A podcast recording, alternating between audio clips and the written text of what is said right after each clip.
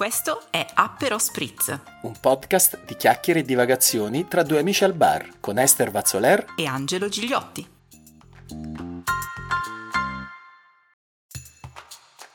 Bentornati a tutti, bentrovati al nostro nuovo episodio di Appero Spritz, l'episodio del mese di febbraio. Benvenuti, benvenuti questo mese, parleremo come promesso di colonne sonore.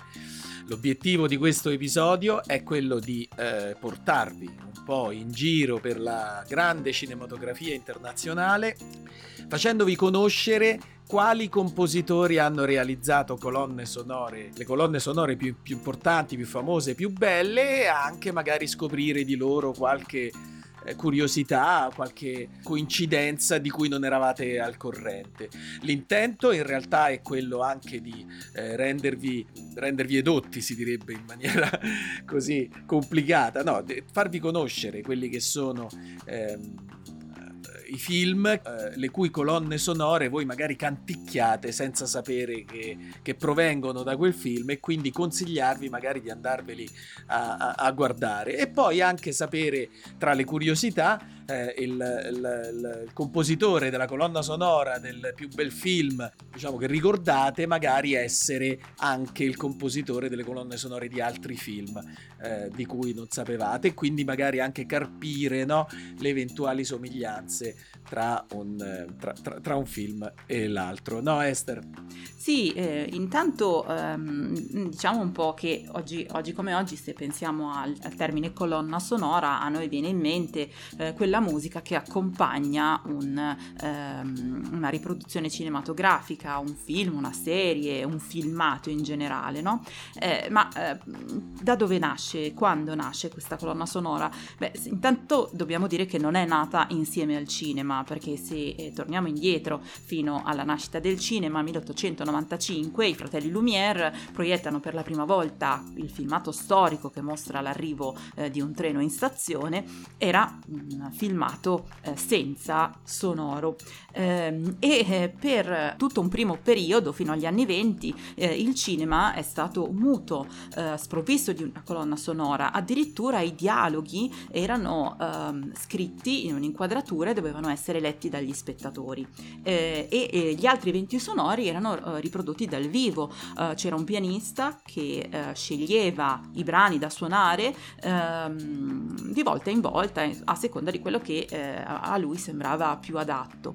Nel 1927 cambia qualcosa, esce il primo film sonoro, Il cantante di jazz, che apre eh, e spalanca la porta a eh, una mm, valanga di eh, nuove e grandi possibilità espressive, perché segna comunque un salto di qualità. Eh, nei primi anni eh, non, non, si usava scrivere brani appositamente per un film, ma si utilizzavano musiche preesistenti, quindi si sceglieva eh, una musica magari nel repertorio di un di un importante compositore. Eh, quindi, ad esempio, nei primi film troviamo musiche, ad esempio, di Prokofiev, di Schoenberg, e pian piano poi si sono affermati dei musicisti che hanno iniziato a scrivere appositamente per il cinema, a scrivere musiche da film, eh, fino ad arrivare al conosciutissimo e pluripremiato Ennio Morricone. Grandissimo Ennio Morricone. Esatto, ci torniamo tra, tra, poco e volevo solo ricordare che nel termine colonna sonora, dal punto di vista tecnico, sono compresi no, tutti quegli effetti, eh, sia il parlato che eh, le musiche e gli effetti sonori eh, e ovviamente quello su cui ci concentriamo noi è la parte eh, musicale che comprende eh, tutta una serie di momenti cinematografici. No? La colonna sonora parte sin dai titoli di testa, eh, accompagna tutto lo svolgimento dei film e poi eh, riprende i momenti salienti durante i titoli di coda. Sì, questa introduzione storica era doverosa e necessaria. Solo una nota tecnica cinematografica eh, che riguarda la composizione della colonna sonora che se un qualsiasi brano avviene magari su una scrivania alla scrittura del brano o all'interno di uno studio di registrazione, la colonna sonora invece è un prodotto molto ma molto più complesso di una semplice canzone o di una qualsiasi overture, perché va realizzata a quattro mani con il regista del film e in particolare eh, va realizzata seguendo eh, l'idea che ha il regista del montaggio e, eh, del montaggio e delle sequenze della scena che, che, che, lui intende realizzare. Tant'è che su YouTube ci sono tanti, eh, tanti video su questa cosa qui, potreste anche imbattervi eh, in uno in cui si vede un'intera orchestra all'interno di una hall che suona osservando proiettato eh, su un maxi schermo la scena per la quale loro stanno componendo, stanno realizzando eh, la, la, la, colonna sonora. Quindi diciamo che ehm, la, la, colonna sonora è uno strumento musicale che rende pathos ed enfatizza quelle che sono le immagini cinematografiche, ma allo stesso tempo eh, per realizzarlo eh, occorre eh, veramente tanto tempo, tanto lavoro in team ed è comunque un processo veramente eh, complicato. Noi mh, nel, nel, preparare questo episodio eh, del podcast abbiamo fatto eh, un elenco dei compositori più, più importanti. no, Esther, e, e, e diciamo sì. che tra i compositori e, e i film che siamo riusciti riusciti a trovare, diciamo che vincono du- uno sicuramente, insomma, il vincitore. Su tutti, beh, eh, l'ho, l'ho, già nominato prima, è pluripremiato e ah, le sue musiche hanno contribuito in qualche modo a fare la storia del cinema. Ennio Morricone. E ce l'abbiamo noi, è italiano. Eh, pensiamo a Per un pugno di dollari, eh, Buono, il brutto e il cattivo, eh, Gli intoccabili, fino ad arrivare a Nuovo Cinema Paradiso e a un film che io adoro da pianista eh, e faccio sempre vedere ai miei, eh, non, non, integralmente, ma solo la scena della, della sfida jazz, sto parlando della leggenda del pianista sull'oceano.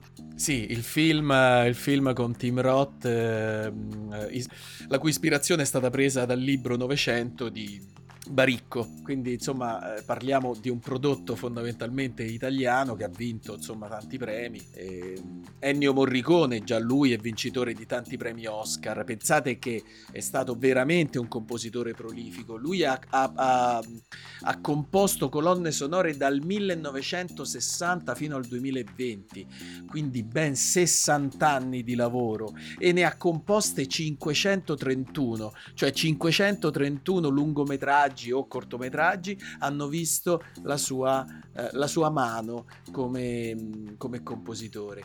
E mm, tra questi anche, anche film meno, meno eh, diciamo rilevanti a livello internazionale come quelli di Carlo Verdone, un sacco bello, Bianco, Rosso e Verdone e, e poi gli ultimi di, di Quentin Tarantino, di Hateful Eight oppure altri film recenti che possono essere Mission to Mars eh, e così via. Ad Ennio Morricone eh, abbiamo visto nell'analizzare, eh, nel, nel, cercare tutti questi compositori e, e, i loro film, c'è un altro compositore che gli tiene testa e molto... Che tra l'altro è uno dei tuoi compositori preferiti, giusto? Sì, esattamente, sicuramente è il mio compositore preferito. Parliamo di Hans Zimmer, tedesco, eh, che è ancora in vita, è nato nel 1957 e al quale dobbiamo alcune pagine veramente lodevoli. Parto da donna a citare quello più, più frivolo, eh?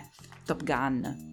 Top Gun Maverick è la nuova, è l'ultima, mm, l'ultimo film del, di Tom Cruise. Ma chi può dimenticare il gladiatore? Esatto, Hans Zimmer diventa eh. famoso per il gladiatore. Eh, Inception, Blade Runner. Blade Runner 2049, perché il vero Blade Runner poi lo ha fatto un altro compositore. Ma Interstellar, Rush, Il codice da Vinci, Pearl Harbor, Rain Man. Quindi stiamo parlando di veramente capolavori del cinema dei quali ci ricordiamo tutti le colonne sonore. E se non sbaglio, eh, Hans Zimmer ha scritto anche la so- colonna sonora di un film, di una celebre saga ehm, 007, No Time to Die, giusto?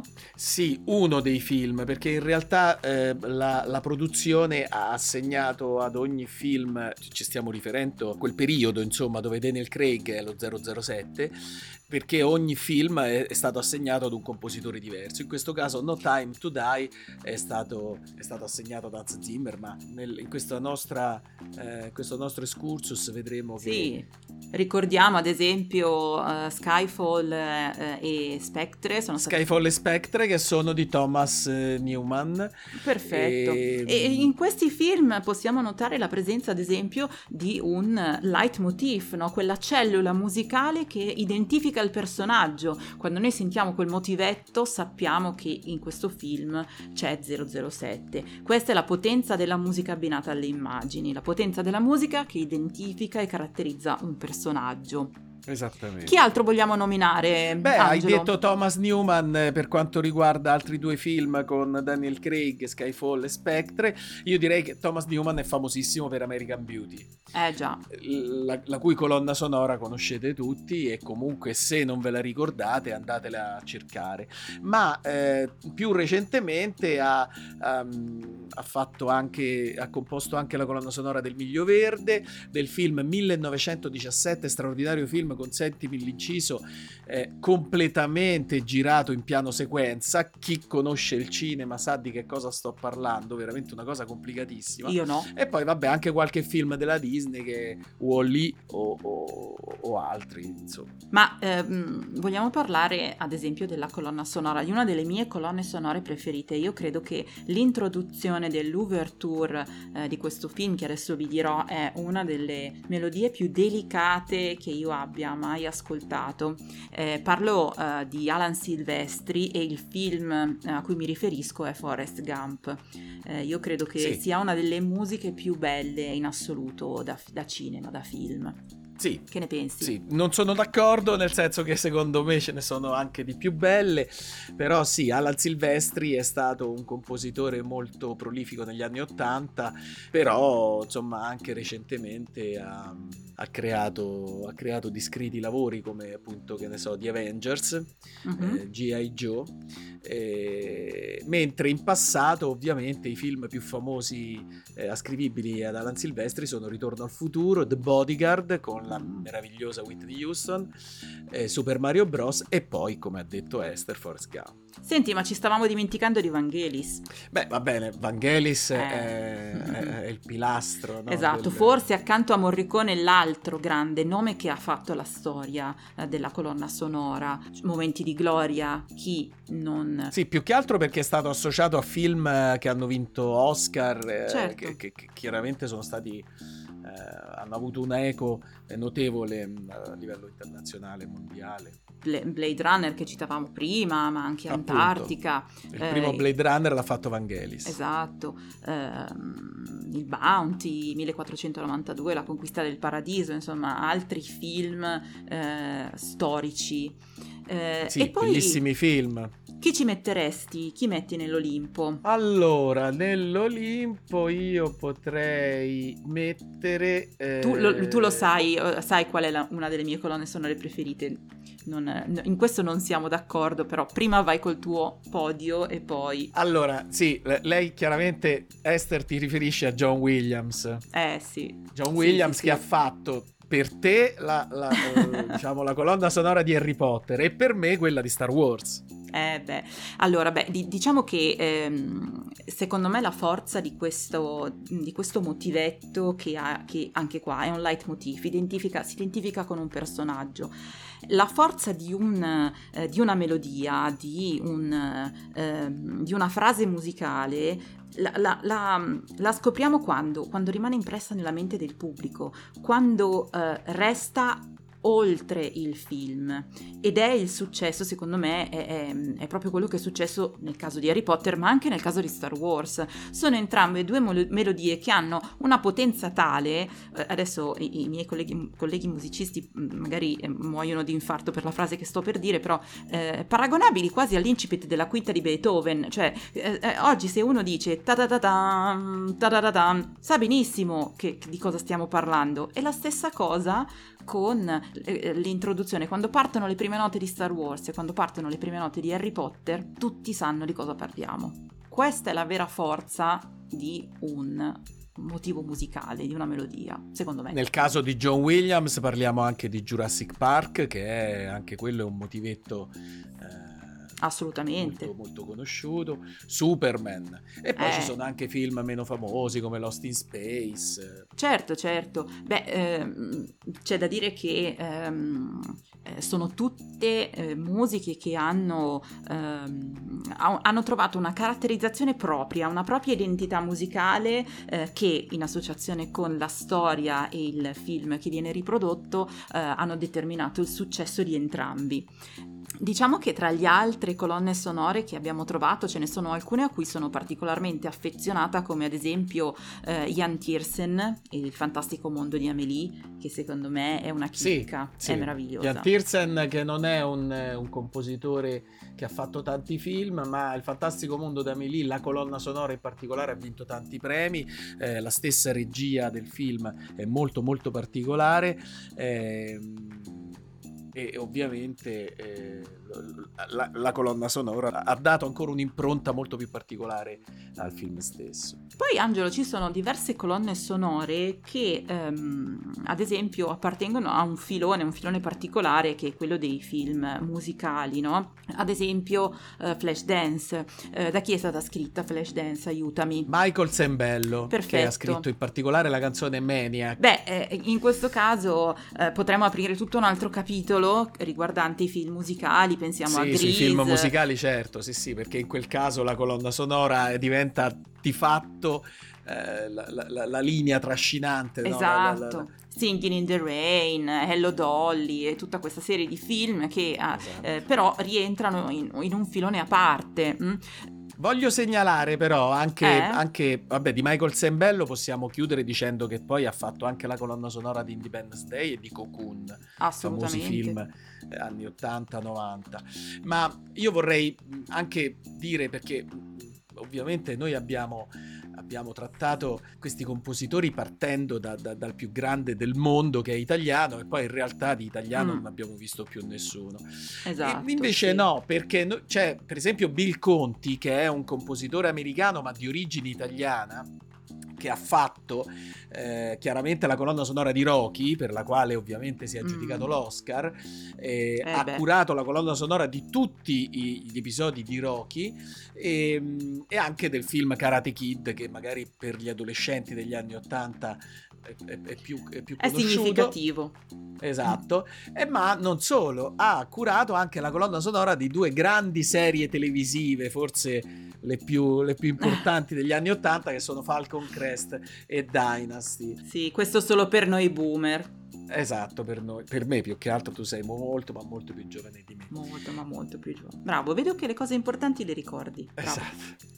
E come, e come, non ricordare invece il mio cantautore preferito in assoluto che è Luciano Ligabue. Lui è regista e compositore eh, dei, dei, tre film che, che, di fatto ha firmato, che sono Radio Freccia da 0 a 10 e Made in Italy.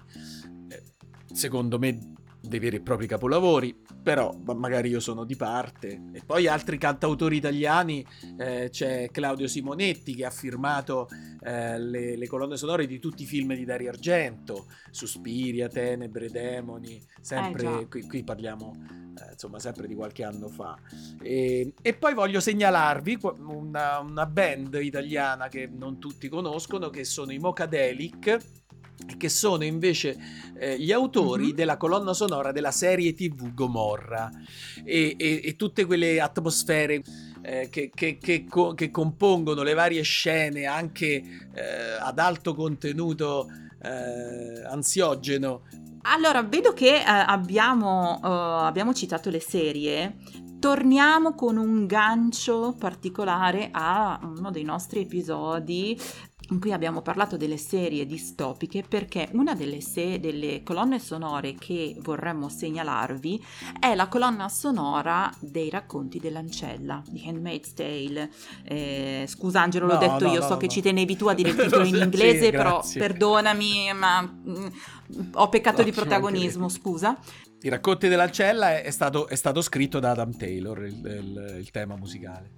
Ecco, non so se siete arrivati fino alla quinta stagione, io credo che eh, intanto la prima innanzitutto la prima stagione, i temi musicali veramente sono una, una, cosa molto molto evocativa e suggestiva. Io credo che la quinta sia uh, in termini di colonna sonora la migliore in assoluto, è quella che mi è piaciuta di più. Spero che um, siate riusciti a vederla nel frattempo e che qualcuno possa condividere con me. Per quanto riguarda le serie, poi abbiamo anche Ludwig Göransson che ha firmato eh, le, le ha firmato due serie importanti, le uniche due prodotte uh-huh. eh, dalla Disney eh, di Star Wars, che sono The Mandalorian e The Book of Boba Fett.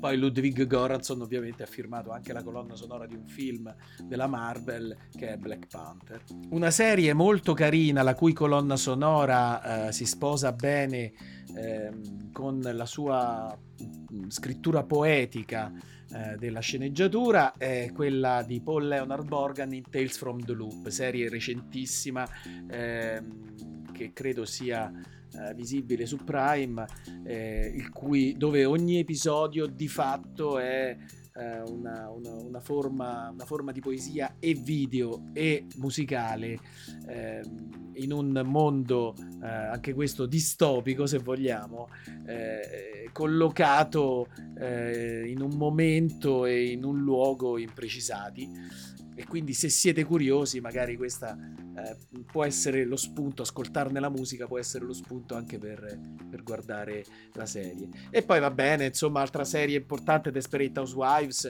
di Stevie Jablonsky, eh, che poi ha firmato la colonna sonora di The Highland, dei Transformer, tutti i film dei Transformer. Eh, insomma, ce ne sarebbe da dire, no? Ce ne sarebbe veramente ancora molto.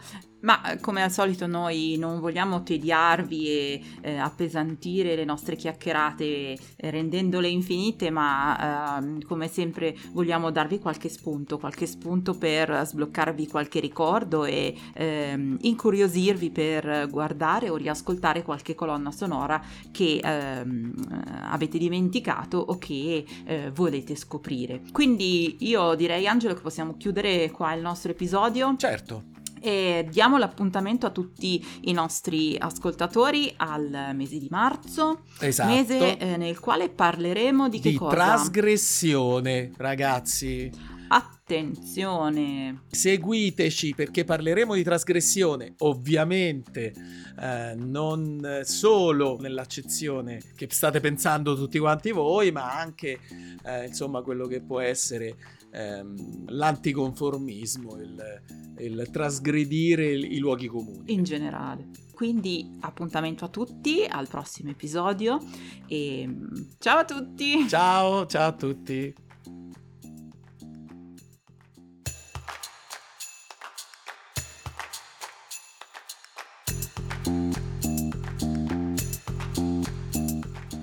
Questo è Appero Spritz, un podcast di chiacchiere e divagazioni tra due amici al bar con Esther Vazzoler e Angelo Gigliotti.